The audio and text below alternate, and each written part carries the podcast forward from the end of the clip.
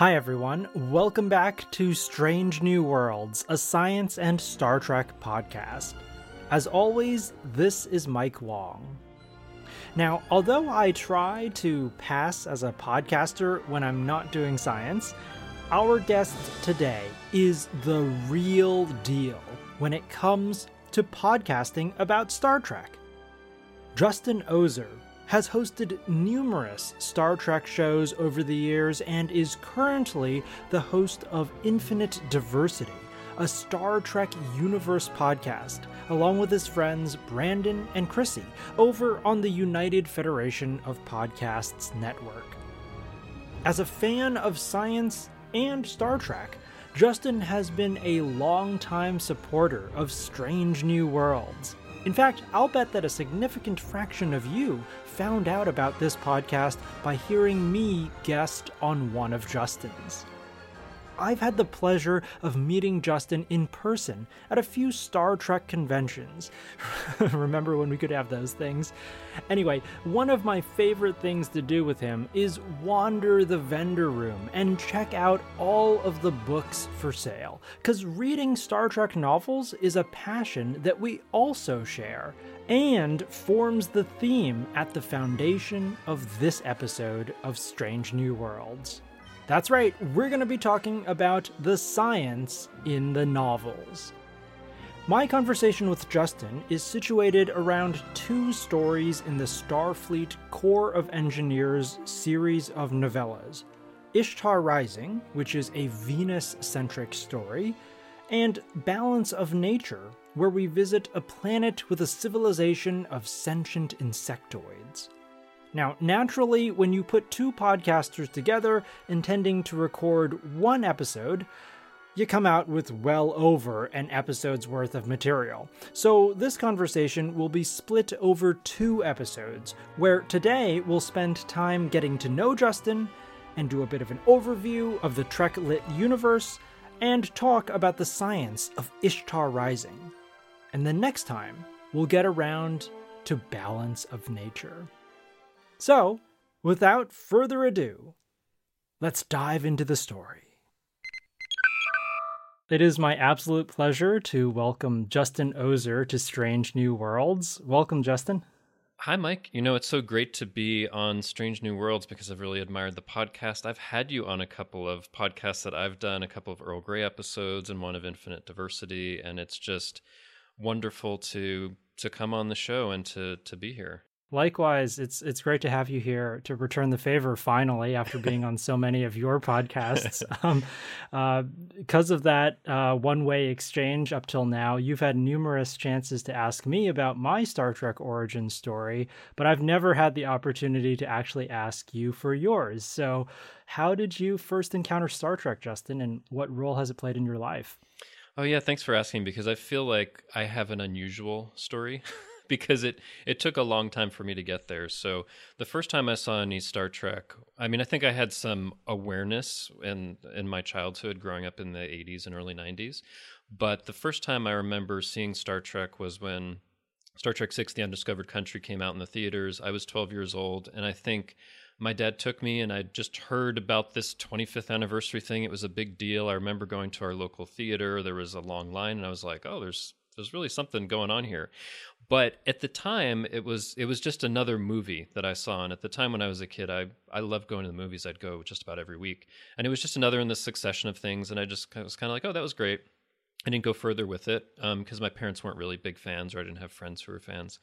Uh, a couple years later, though, um, I managed to catch a season of Voyager um, on its hmm. first run. So this was during my senior year of high school, which it's a, it's a totally different story, but uh, it was a difficult year for me. And I remember at the time I would like eat dinner in my room alone, like upstairs where, where I had like a little TV, and I would watch Voyager every week. Um, and I remembered really loving it and being like, "Oh, this is great," and and it, it, gave me a lot of comfort that year. But then I went off to college, and I didn't really kind of follow up on it. Although I had a friend in college who was a big Star Trek fan and was totally into DS9. And I remember I went over to his room once with some other friends, and we watched an episode of DS9. It must have been season five or something like that. This was '97 or something like that season four or five. All I remember from it is you know Odo shape shifting, and I was like, it's kind of cool, but didn't they do that kind of thing in Terminator 2? What's the big deal? So, so like again, it was one of those missed opportunities. And so I, you know, after that, I went to college, got a job, and all that kind of stuff. And then I met my wife in um, 2004 and she was a huge Star Trek fan. She'd actually been a big Star Trek fan since she was a kid in the 70s, watching um, the reruns of, of TOS like so many people did at the time. And she'd seen all the, the movies in the theaters, starting with the motion picture and loved TNG and DS9 and all that kind of stuff, right? So I th- I'm sure it's something that had come up. And it, I was like, oh, what, what should introduce me to this Star Trek thing? And for some reason, I think one of the first things we tried was the motion picture. And at the time, I was oh, like, no. this is just not doing it for me.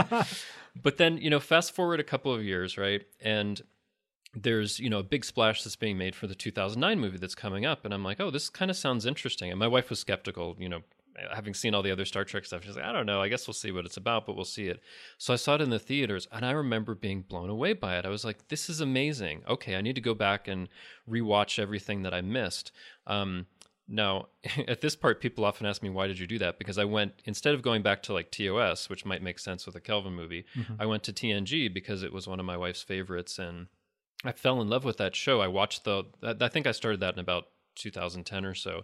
And I did an entire watch through of TNG, did another watch through, and then I was like, okay, what else is there? Um, so then um, I went on to DS9. I almost gave it up after a little bit because I loved the pilot, but um, you know some of the other episodes in the first season, I was like, I don't know about this. But my wife was like, keep going. DS9's great. Keep going. Keep going. So I kept going and I really loved it. And it ended up by, I don't know, the third season being my favorite Star Trek series, which it pretty much still is. And that's the point at which I think my fandom kind of accelerated. And I went on to kind of rewatch or, or, watch for the first time all of the things up to 2016 when I got caught up to everything. But another thing that happened, which is relevant to this podcast, um, is that after I finished DS9 for the first time, in August of 2014, I thought there's got to be more to this story. They can't have just left it here. And I was delighted that, you know, they had some relaunch novels that started in 2001 to continue the story of DS9 past the show.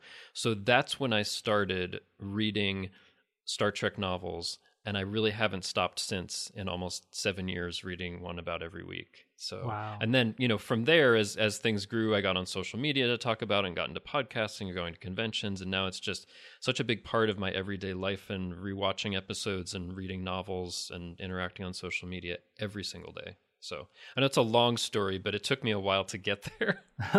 no, that's a great story. And like you said, very unique, uh, I feel, with your slow engagement with the different movies and series, and then that sort of tipping point. Um, just like, I guess, a lot of fans that I know of my generation, people, you know, missed a lot of Star Trek from before their time, but then with the 2009 movie, got really, really excited to go back and rewatch um, everything. And the the books, what you said about the books, really resonates with me because that's also how I felt about the books. I started reading the books between Enterprise and the 2009 movie because it felt like this empty space, and I wanted to pick up on all of the storylines that you know had had been left off in the TV shows that it seems like you know after Nemesis yeah maybe there could be another TNG story. It seems like they were sort of pressing the reset button with B4 mm-hmm. so what happens to those characters? What happens after DS9 what happens when Voyager gets back? Yeah. Um, and that's why I started picking up the novels. And um, yeah just like you haven't stopped haven't stopped since. Yeah and and I love it also because I've seen all of the on-screen Star Trek a lot of it multiple times but with the novels and novellas and short stories and all that, you get new stories you have not experienced before. So you can kind of keep immersing yourself in this world and you keep getting new stuff because there is so much of it. There's, I don't know, 800 something novels. so there's just, just tons of it, even if you've seen everything on screen. That's what I love how it expands things out. Mm-hmm. And today we're going to be discussing the science in a couple of those novels and novellas. Um, like you said, Justin, you're an absolute monster when it comes to these things, just gobbling them up. oh. uh, and you know, I, I thought I was I was the monster before I met you. Um, uh, by my tally, thanks to the three novellas that we uh, read for this podcast, I've burst through into triple digits. I am now just over a hundred. That's great. Uh, novels or novellas, but Yeah. I think you have me beat by a long shot. I'm, so- uh, I'm I'm closing in on 400. believe wow. it or not. and it's uh, it's I don't know it's it's crazy because I thought at a certain point it would be like okay I'm gonna get tired of this I'm not gonna want to read it like every week until I get it done which is gonna take I don't know 15 years or something because there's so many of them but I've just been doing it like every single week and and it's just really added up I mean I remember I think I broke triple digits probably uh I don't know four or five years ago or something like that. But then it's just and like some years I I will have more than fifty. It'll be like seventy or eighty, including novellas and stuff, which are shorter, but it still counts because it's an individual release. But but no, I mean I think it's it's wonderful when people can read the novels. I mean, not all fans read the novels or are interested. So that you've read a hundred, I think you're already you know far ahead of, of of what a lot of people have have read. But but people can really start anywhere. I think that's the thing. People can feel daunted by it, but you can kind of try to dip in anywhere, and the authors are usually pretty good about catching you up about stuff you might have missed. Where would you suggest that a fan who's never read any of the novels starts? Uh, so that's a big question because usually when someone asks me that, I ask them about their favorite series because it, it really depends on what you're talking about, right? Like if you really love the original series, there's a ton of original series novels, right? One thing I would definitely advise is for the most part try to stay away from the bantam books from the 60s and 70s the the quality is not too there's a couple of gems in there i would say but where it really gets going is with the um, the kind of pocket novels that started in 1979 because that has really the best of of what's in the, in the trek novels. So if it's the original series i mean I, I have some favorites from from that that i've read. For example spock's world is my all-time favorite novel because it's an incredible story of the whole sweep of Vulcan's history, starting from you know the formation of its solar system, like up to the 23rd century, and it has a great present day. So there's like that kind of thing. If you're into Spock and Vulcans, and you know if you're into Uhura, there's Uhura's song, which I haven't read yet, but I've heard is really a great novel. So like sometimes it it depends on the characters, and there's some recent TOS novels that have been done, like The Captain's Oath and Antares Maelstrom, which are really great, you know, continuations of things in the Five Year Mission or you know the motion picture era, things like that. And for you know TNG, there's a lot of really great novels, but they're all the post Nemesis novels that take place after Nemesis, starting with Death in Winter, which is really great. Mm-hmm. If you're into, and stop me if I'm going on too long on this, No, but please. but it, it, it really is. There's a lot of possibilities for it. Then for Deep Space Nine, um, which is where I started. I started with the Avatar two book series, which is an incredible, incredible kind of continuation and kicking off of of those post series novels. There's also one called A Stitch in Time, which is written by Andrew Robinson, who played Garak, and is an incredible life story of Garak. So there's some places there to start with DS9, and then there's a ton of different post series novels after that. If you're talking about Voyager, there's a lot of great novels that take place, you know, uh, during the series. Um, there's also Mosaic, which is a really great kind of Janeway story. There's the autobiography of of uh, Kathryn Janeway, which came out recently. But one of the things that's been the most amazing is there are these post series novels for Voyager. And there are four of them by Christie Golden, which are pretty good, starting with Homecoming and going into the Spirit Walk uh, duology. But where it really gets going is with Kirsten Beyer's novels, starting with Full Circle, which are some of the very best novels I've read and really deepen those Voyager characters. But when I started reading those, I think I made a mistake in just like dipping right in because there's stuff before it that it builds on. So one of the biggest like if people are really interested especially in 24th century Star Trek, one of the biggest places to go I think is the Destiny trilogy Oh yeah. which is truly one of the most amazing accomplishments in all of you know the Star Trek novels I've read because it's a this huge crossover with TNG and DS9 and Voyager and Titan and even Enterprise is brought into it and it's just like this sweeping story about the Borg and it's like just when you thought there were too many Borg stories this one comes in and it's the best of them all. Um, so th- also I would say for Enterprise there's some really great post series novels as well especially starting with one called The Good That Men Do, which is incredible. It actually builds off of the finale, which I know a lot of people don't like, but it really sets that finale right in a really Mhm, great way. And that kicks off a whole bunch of novels that are about, you know, shortly after the show, the Romulan War, the early Federation, all that kind of stuff. And then you know, going forward, there are a lot of really great novels for the um, the current shows. The Discovery novels are really great, and there's only been what seven or eight of them so far, so it's not too hard to get caught up on those. And there's been a couple of Picard novels that are that are so excellent. Um, and and in addition to that, there are Titan novels, which there was a Titan one recently, The Dark Veil, which is more based off of what happens in in the Picard show.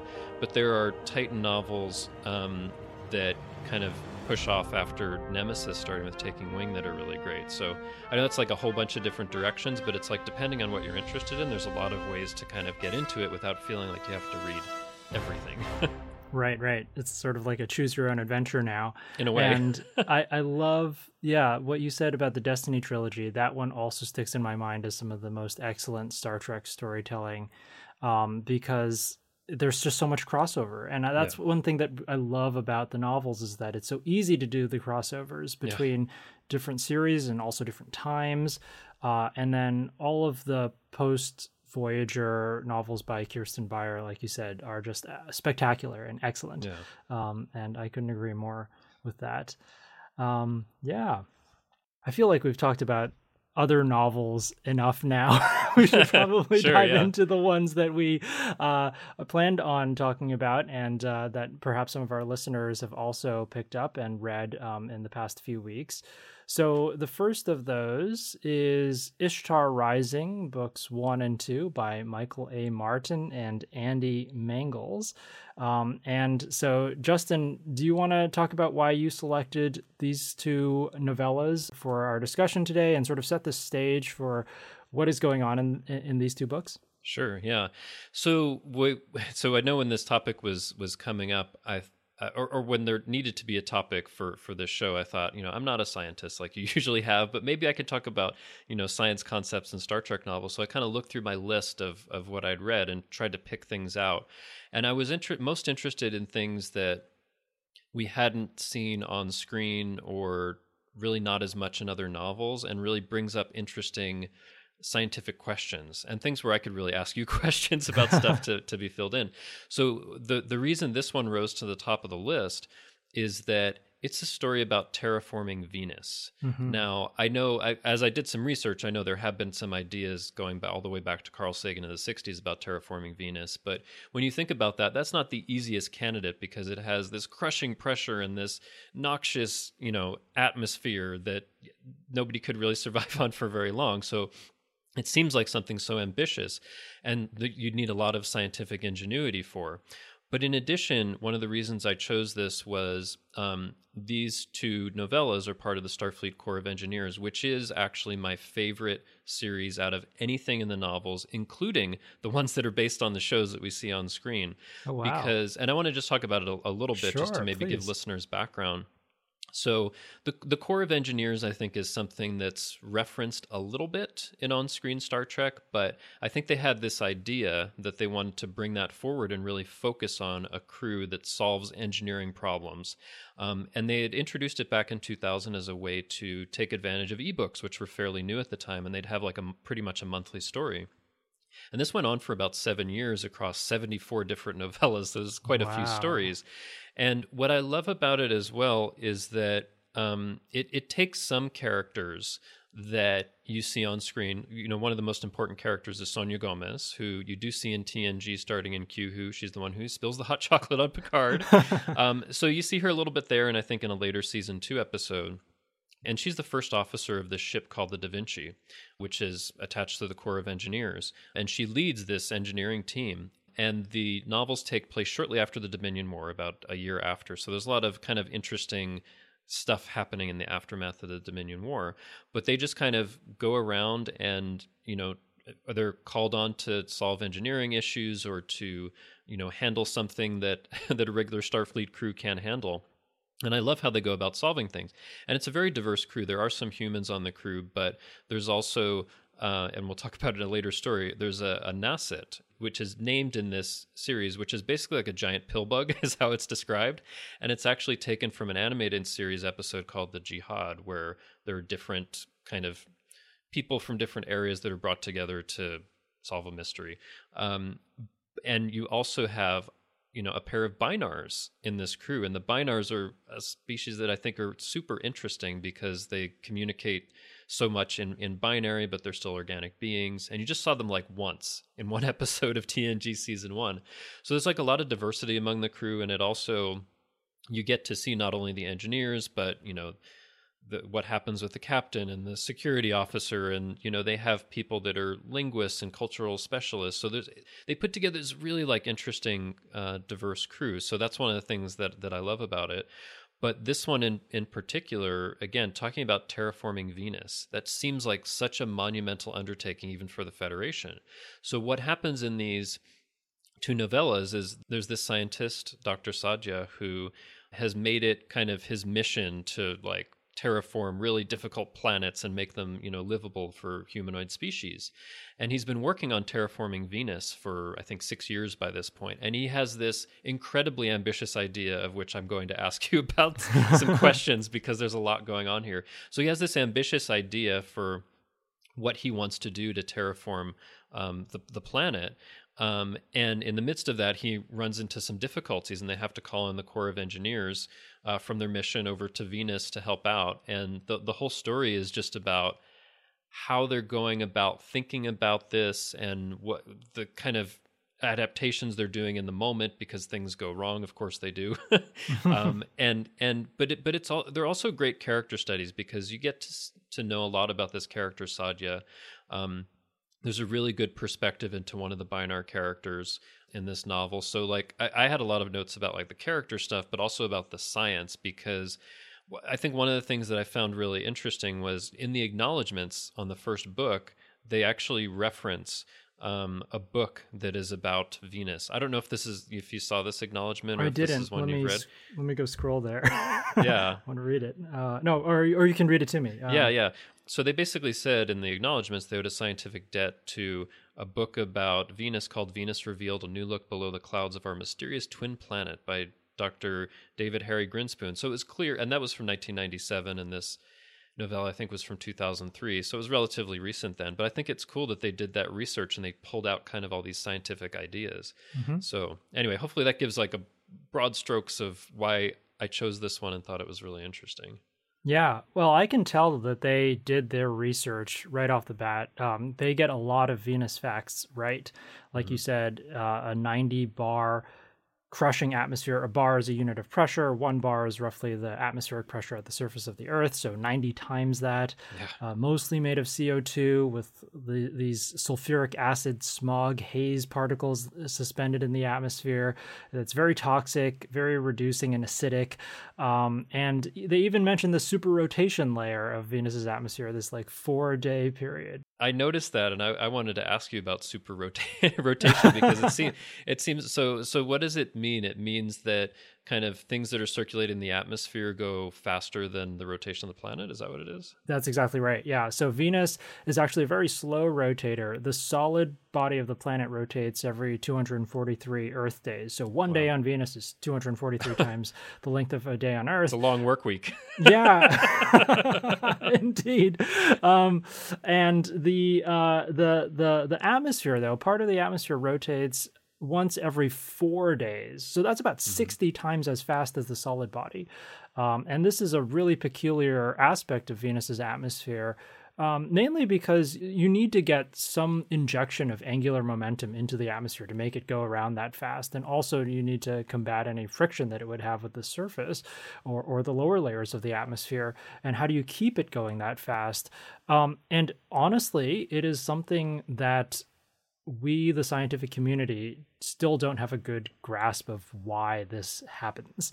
Um, and, you know, when I read this book and I noticed that they actually had the super rotation, my eyes lit up and I was like, that's great. I'm going to talk about this. Although I don't quite understand it, but I'm pretty sure I could just ping my atmospheric dynamicist friend, Pushkar Kopparla, who was on this podcast years ago, because he actually studies the motions of Venus's atmosphere specifically. Hmm. And I was like, Pushkar, can you give me like a quick and easy explanation of why Venus's atmosphere super rotates? And he was like, no.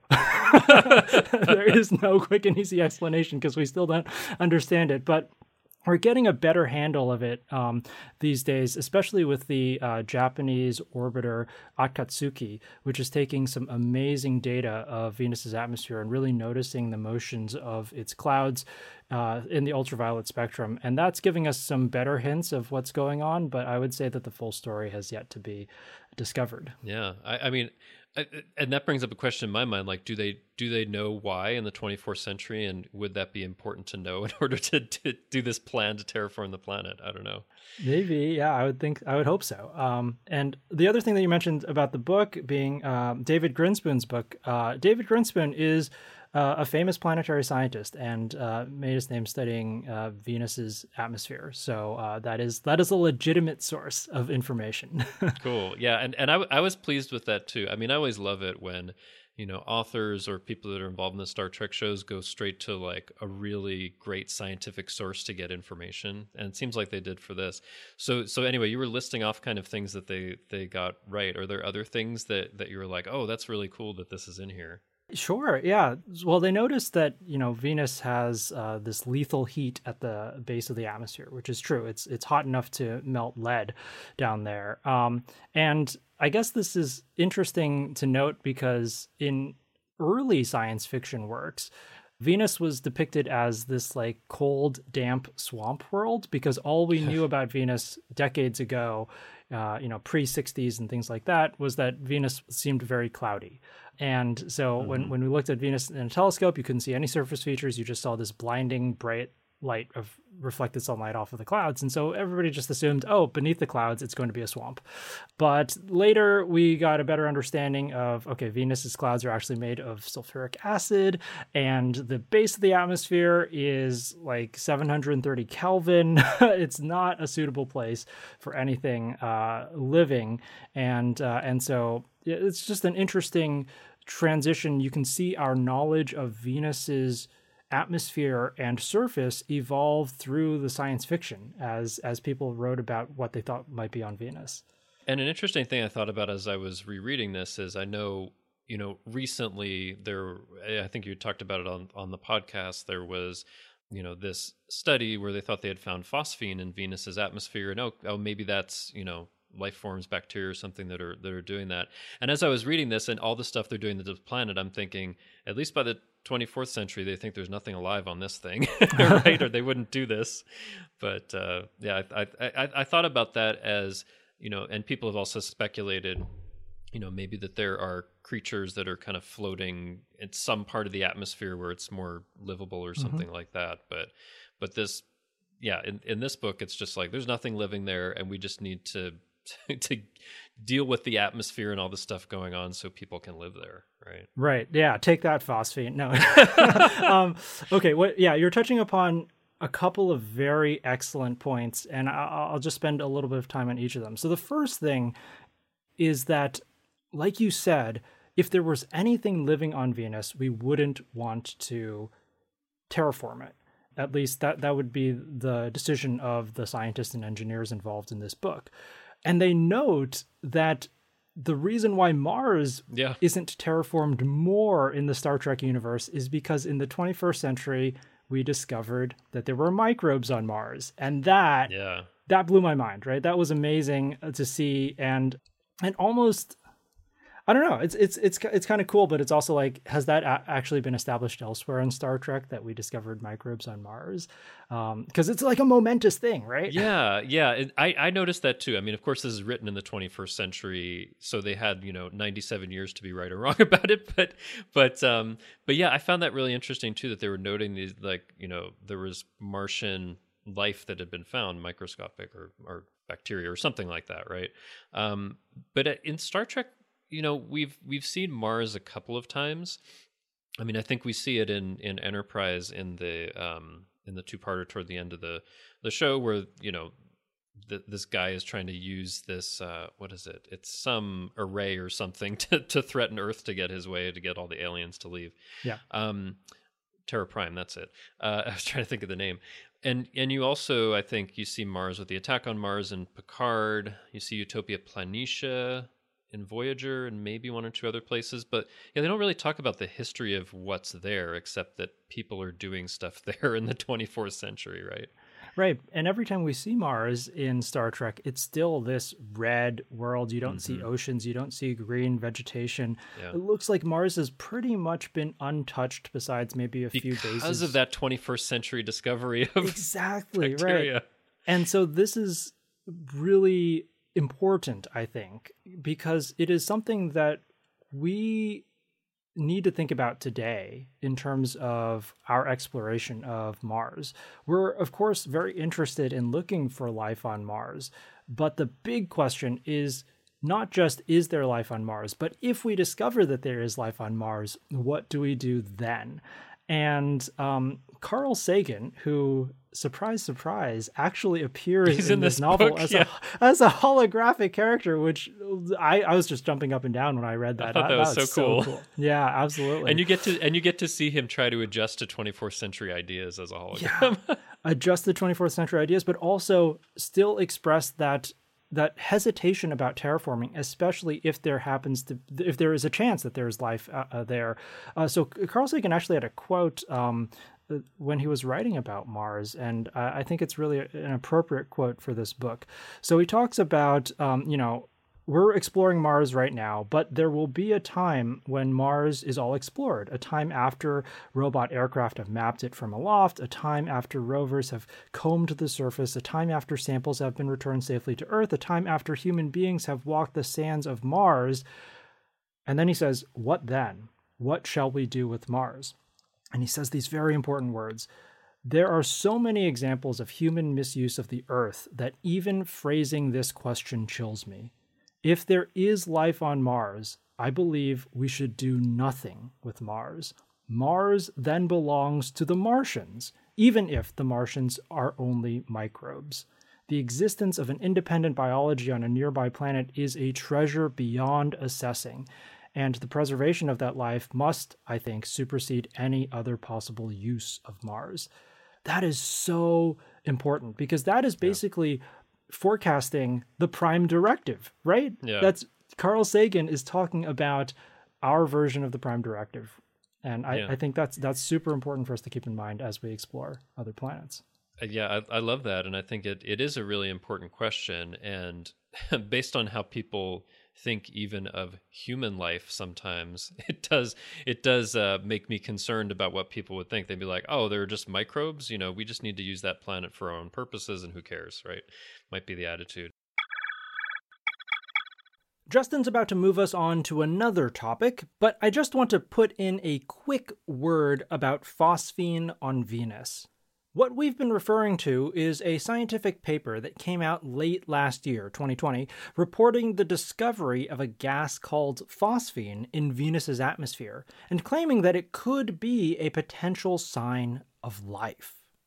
I actually haven't covered this discovery on Strange New Worlds yet, but I did go on Rose Eveleth's Flash Forward podcast to chat about it and the topic of life elsewhere in general. I do, in fact, plan on doing an episode on phosphine on Venus right here on Strange New Worlds, but in the future. Right now, science is still trying to figure out what exactly to make of it all. Many research groups have reanalyzed the data and done their own follow up calculations, including my own. We put out a paper earlier this year that came to a different interpretation of the data, one that casts doubt on it being a biosignature. So, why have I been so silent about this topic on this podcast so far? Well, I think the thing to remember is that no one paper alone is science. Science is a process, it's a mode of thinking, of debating, of utilizing evidence and facts and reason. And it's usually not an instant answer, and that answer is never final. The discussions that scientists are currently having around the recent discovery of phosphine on Venus is science at work, and we need to let that scientific process play itself out. But regardless of whether there's phosphine on Venus, regardless of whether there's life in those clouds, Venus is a glorious world, and we definitely need to go back to explore it. And that's what Justin and I are about to do. So I I I was curious about this plan that they have for what they want to do to make it kind of more livable for humanoid life because they have this idea I think that they're going to take these network of force fields and be able to what is it they're going to heat the atmosphere so it what rises up and goes off into space was that your impression of what they were looking to do yeah, I, I wasn't. I, I, guess I didn't catch on the heating the atmosphere so much as the, just forcing the atmosphere up with the force fields. Just you're, you're going to have this force field barrier that slowly rises, pushing the atmosphere. Oh, I actually have a quote in here if it might be ah, helpful because ah, yeah, they're please. talking about it. So, um, I think this is from this is from Sonya Gomez actually talking about Satya's plan as she's talking to the Corps of Engineers to bring them up to speed. Okay. She said his plan is to use specially shielded tandem operated field generators to create a partially gas permeable force field. The overall operation will follow a carefully orchestrated meteorological plan, but the field will constantly adjust itself to adapt in real time to observe changes in air pressure, temperature, and velocity as it envelops the entire planet and slowly expands outward toward the sunward side. And then she continues a bit later. The goal is to push the bulk of the atmosphere far enough away from the surface so that the sun will heat it even further, blowing most of it off into space in a matter of days. Maybe that's where I got the heating part. Like once it gets high enough, I guess it's heated more by the sun. Yeah. I'm yeah. not sure how that would work, but your your confusion is valid. yeah, this is where it's getting into the science fiction part of it, but uh Yeah.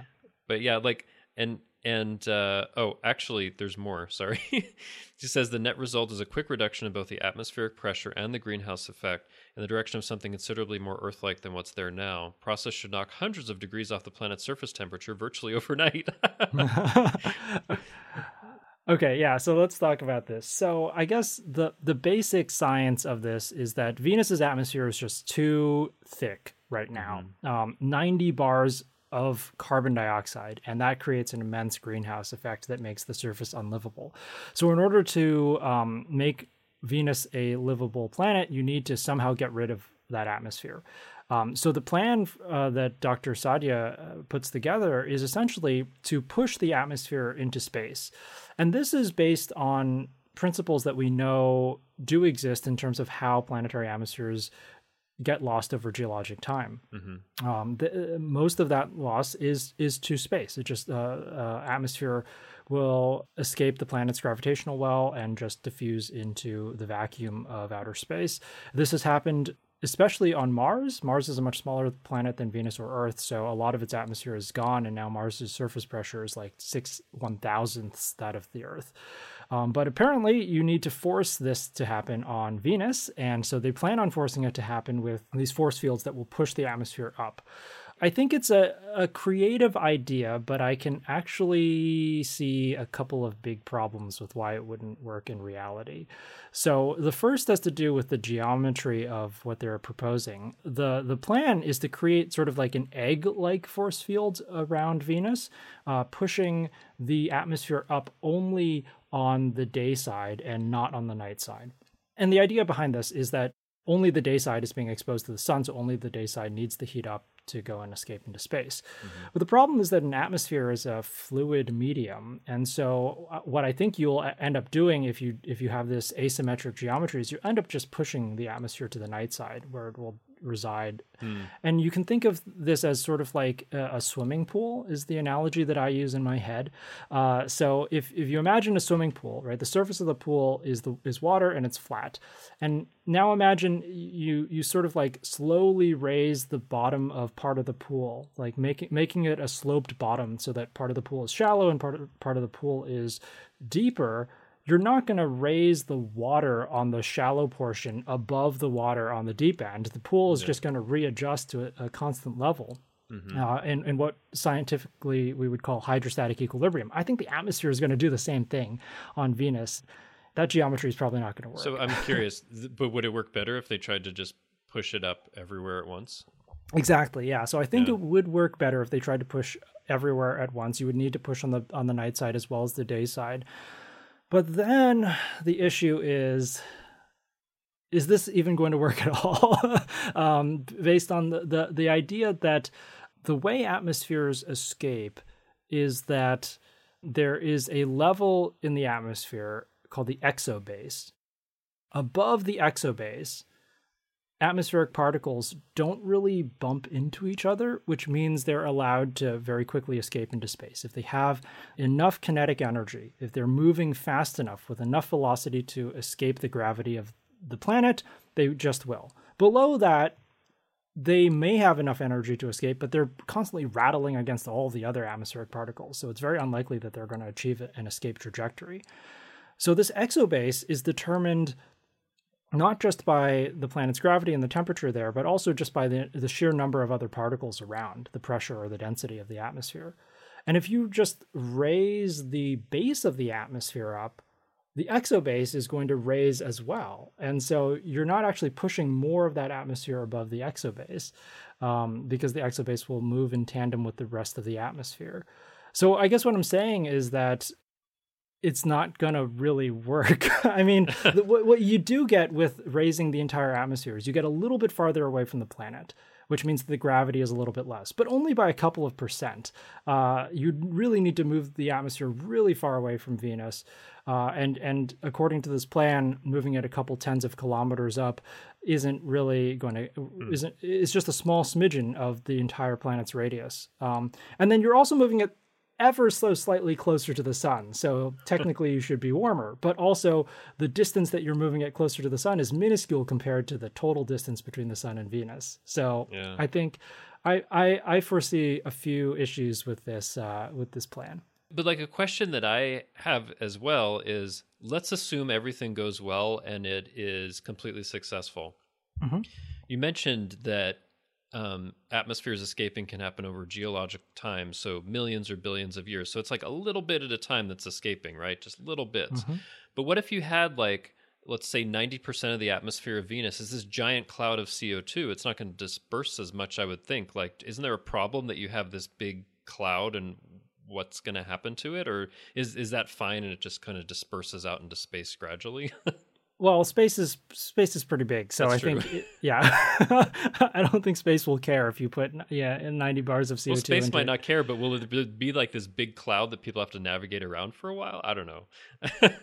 maybe maybe a little bit, um, but it, okay. I think it'll quickly once it's once it's up there, it'll get torn to shreds by cosmic rays and things like that, and yeah, you'll just get a bunch of atomic carbon and oxygen. Okay. Okay. Yeah. So maybe that that's not as big of an issue as getting it away in the first place. Right. Um. So one of the things I think that struck me about this book as well is that trying. I think they were trying to solve. I don't know which problem it was. Maybe it had to do with the magnetic field or something. Like, let's tow Mercury into the orbit of Venus and make it a moon. like, what did you think of that idea? Uh, yeah, I think that that's a little bit crazy as well. um, yeah, so the reason that they cite for why you would tow Mercury into the orbit of Venus to make it a moon of Venus is because you need to have tidal forces to get Venus's uh, magnetic field up and running. So, as far as we know, Venus doesn't have any sort of magnetic dynamo uh, creating a global magnetic field the way that Earth does. And Earth's magnetic field is important because it keeps harmful radiation away, helps actually retain our atmosphere, uh, and also keeps the surface safe from, from harmful uh, radiation from the sun and elsewhere. Um, so if you wanted to make Venus livable, you would probably want to have a magnetic field, or at least it would help. And so the idea is that planetary magnetic fields are created by the churning motion of iron in their liquid cores. So moving electrically conducting fluids will create magnetic field lines that encompass the planet. And so, by putting Mercury in orbit of Venus, they hypothesize that the gravitational pull of Mercury, or these tidal forces as they call them, will cause Venus's interior to stir enough to, you know, get uh, these this magnetic field running. And that sounds a little bit implausible to me, just because if you think about tidal forces here on Earth, how how how much does the solid part of Earth move due to tides? You can't even notice it at all. You can notice the fluid motion of the water. You know, I don't know if you live anywhere near the, near the ocean, but you know, tides come to, in and yeah. out. Yeah, yeah, right. You can notice that, but the the solid part of the planet doesn't really move that much due to tides. And so Mercury probably isn't going to pull on Venus in any sort of fashion that would cause the magnetic field to jumpstart because those types of motions, the the the fluid motions in the core of a planet, are huge. Right, they're convective motions that encompass hundreds, maybe even thousands of kilometers, and that kind of motion is is fueled by essentially heat transfer the heat that needs that is, is pent up in the in, in, the interior of the planet needing to try to escape it and causing convection. Um, so i'm not sure if tidal forces are going to cut it there but yeah. I, i'm just curious like if you did want to get a magnetic field going like what would be the best way to do that?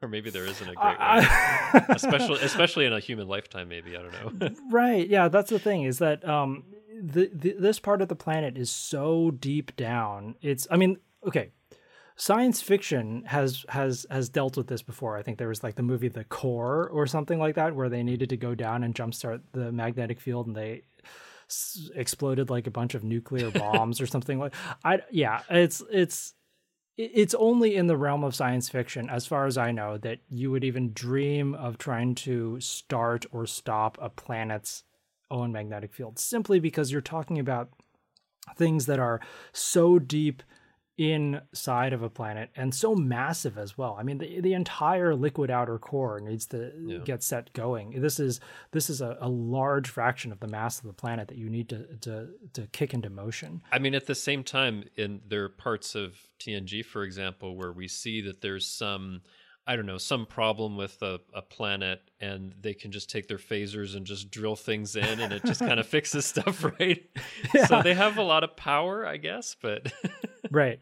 Right. Yeah, yeah. I I guess that would be the way to do it. Um in in Star Trek's time with the technology that is available in the 24th century, it would be probably something more of setting off a, a, a tachyon, nadion, polaron explosion. you know, just throw some sci-fi magic words in there, uh, and and and forget just, Mercury. Just, Leave Mercury beam, where it is. Just beam some photon torpedoes into the core of the planet or something, right? yeah, exactly.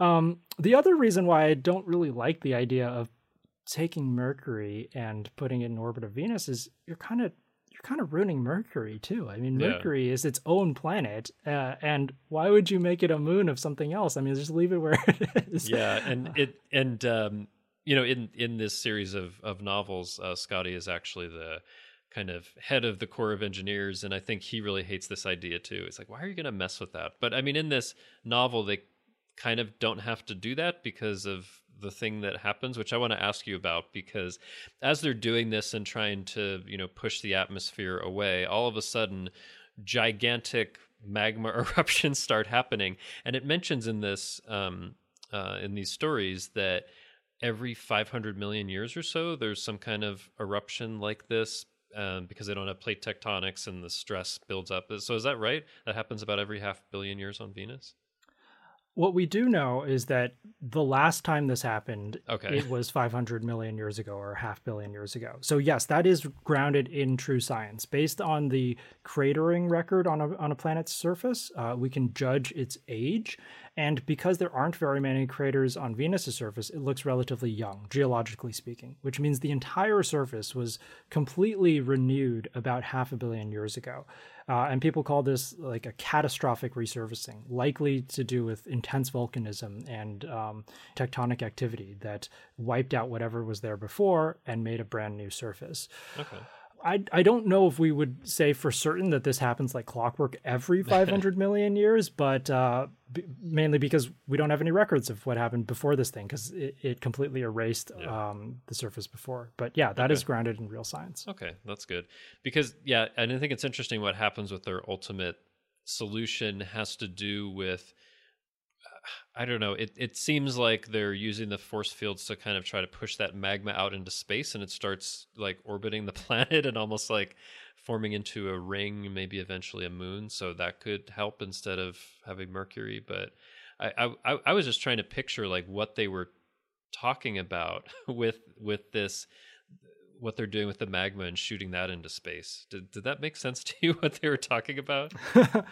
uh, yeah, uh, kind of, but at the same time, no. Uh, so let's see. The, basically, the idea was that as they were pushing the atmosphere up, like you said, there was some volcanic events that started spewing magma all over the surface and endangering the people who are on the surface, um, who are running the force field generators.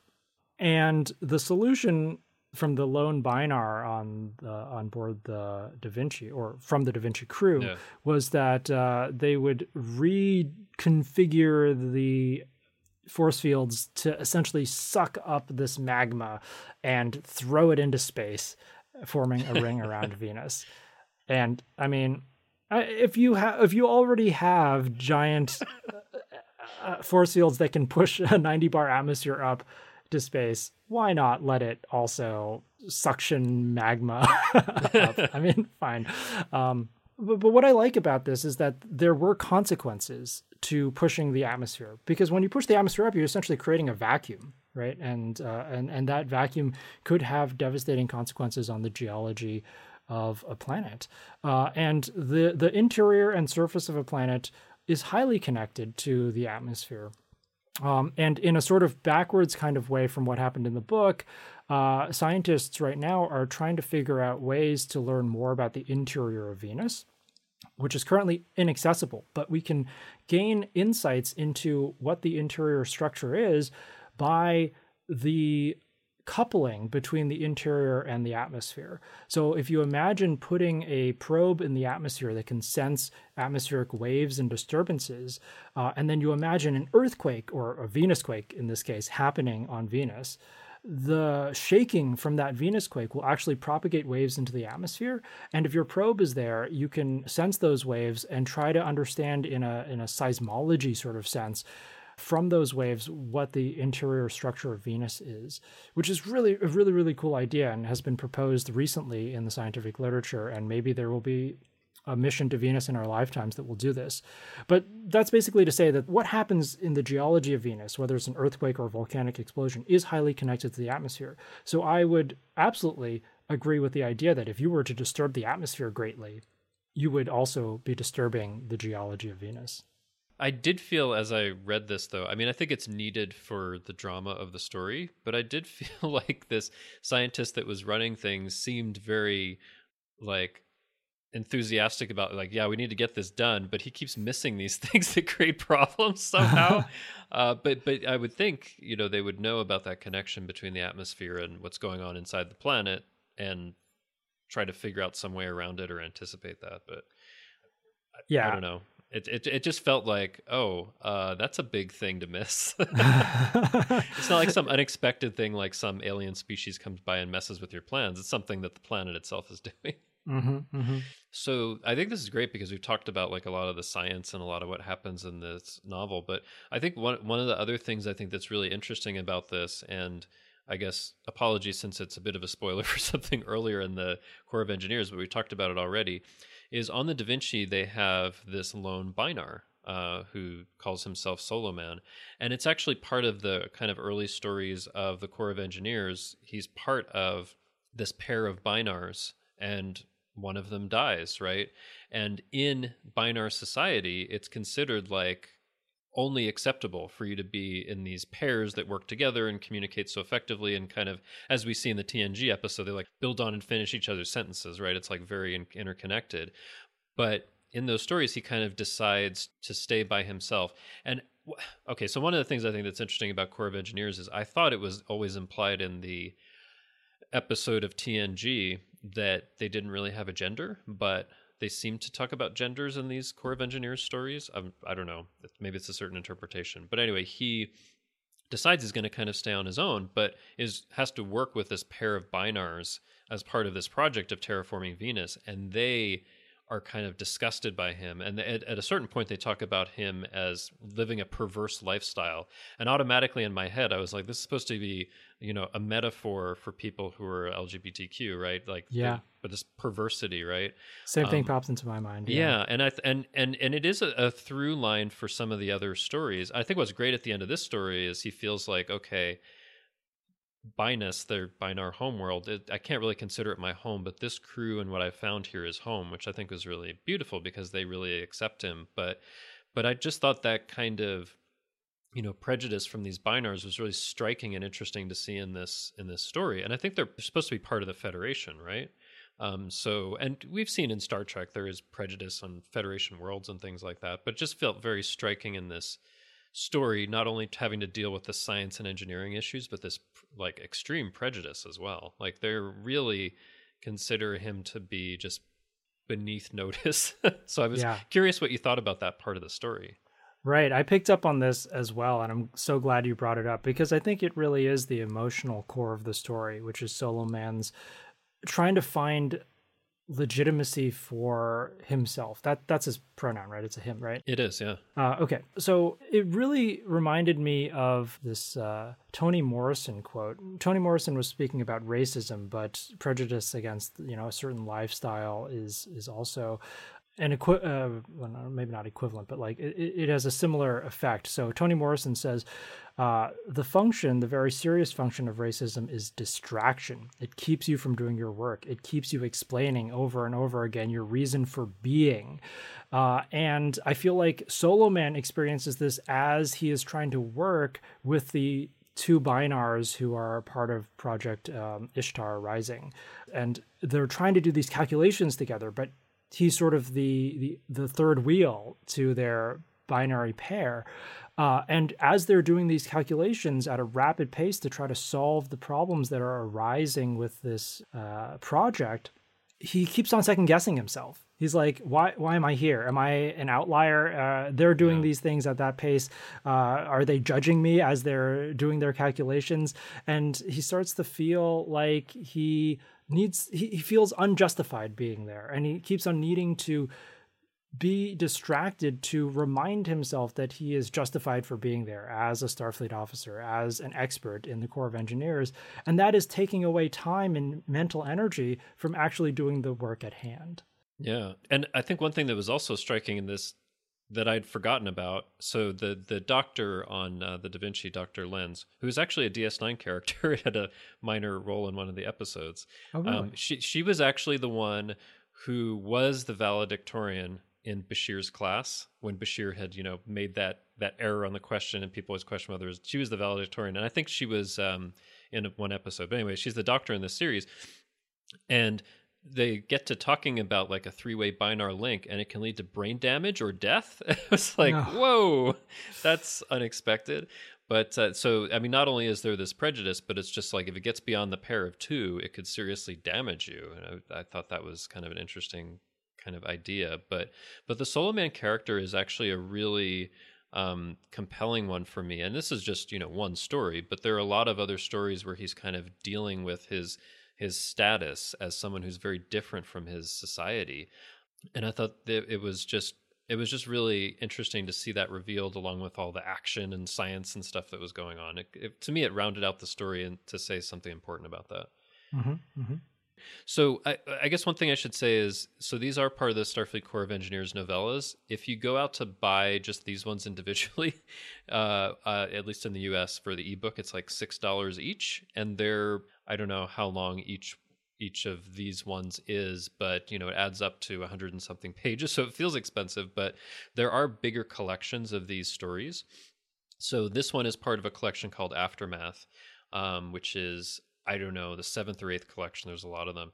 But but like if you're really interested in getting to the Corps of Engineers, I would start with Have Tech Will Travel, which is like a kind of paperback collection of the first four stories. So that's how I would read them. I mean, if you've already gone ahead and bought this, that's and to read it along with us, I think that's great. But it is a, it feels a bit expensive when you buy the individual ones as opposed to like the the paperback collections. That's a good note. Yeah, and and also the author of this, Andy um, Mangels and Michael A. Martin, they've written a lot of other really great novels, and I just wanted to call out kind of a couple of them if people are interested in these authors. So I think I mentioned the the Titan novels. So they wrote the first two of them, Taking Wing and The Red King, which are really good. They wrote The Good That Men Do, which I mentioned about Enterprise, and they also wrote a Lost Era book. So between Star Trek Six and uh, TNG called The Sundered. So got it right just wanted here. to mention a couple others by this. Yeah, you got it right there.